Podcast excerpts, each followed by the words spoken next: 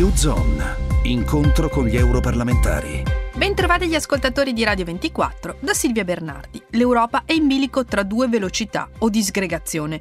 L'idea di una diversa partecipazione all'Unione Europea da parte degli Stati membri, sulla base della volontà a partecipare alle singole iniziative di volta in volta proposte, prende di nuovo piede in vista del prossimo vertice dell'Unione Europea. A caldeggiare questa soluzione è scesa in campo la cancelliera Angela Merkel, che ha intenzione di appoggiare le iniziative già proposte in questo senso da tre paesi, Belgio, Olanda e Lussemburgo. Lussemburgo.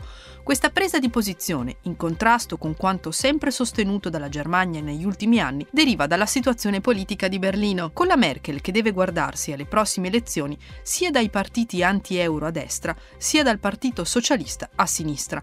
Entrambi accusano, pur se da prospettive con conclusioni opposte, la politica fin qui portata avanti dalla Germania all'interno dell'Unione Europea. Ne parliamo con l'europarlamentare Daniele Viotti. Per iniziare, è favorevole o meno alle due velocità? A malincuore dico favorevole. Eh, naturalmente vorremmo un'Europa che, io vorrei un'Europa che procedesse tutta eh, alla stessa velocità, sullo stesso binario. Se questo non è possibile, noi dobbiamo, dobbiamo dare delle risposte e i paesi che ci stanno, come la Germania, come l'Italia, la Francia e gli altri, eh, che vogliono fare progredire le nostre istituzioni, devono farlo e si parte. Secondo me gli altri arriveranno. Saranno due velocità economiche e cosa porteranno queste due velocità?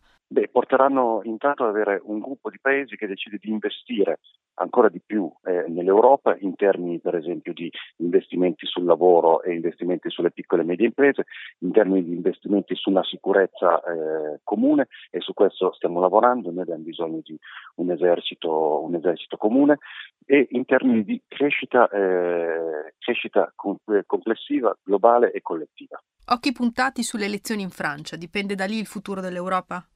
Dipende dalle elezioni che ci sono in Francia, dipende dalle elezioni che ci sono in Germania, eh, dipende, il futuro dell'Europa dipende da tanti fattori, ma dipende soprattutto dal coraggio che gli Stati membri e noi parlamentari europei sapremo metterci. Le elezioni in Francia sono un passaggio eh, importantissimo, eh, mi sembra che eh, abbiamo tre candidati dalla sinistra di Hamon eh, alla destra di Fillon, molto europeisti, convintamente europeisti, una sola candidata che vuole distruggere tutto, eh, che è Marine Le Pen. Eh, abbiamo tre ipotesi contro una per poter sperare in un, presidente, in un nuovo presidente europeista.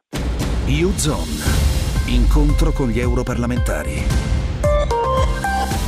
In collaborazione con Euronet Plus.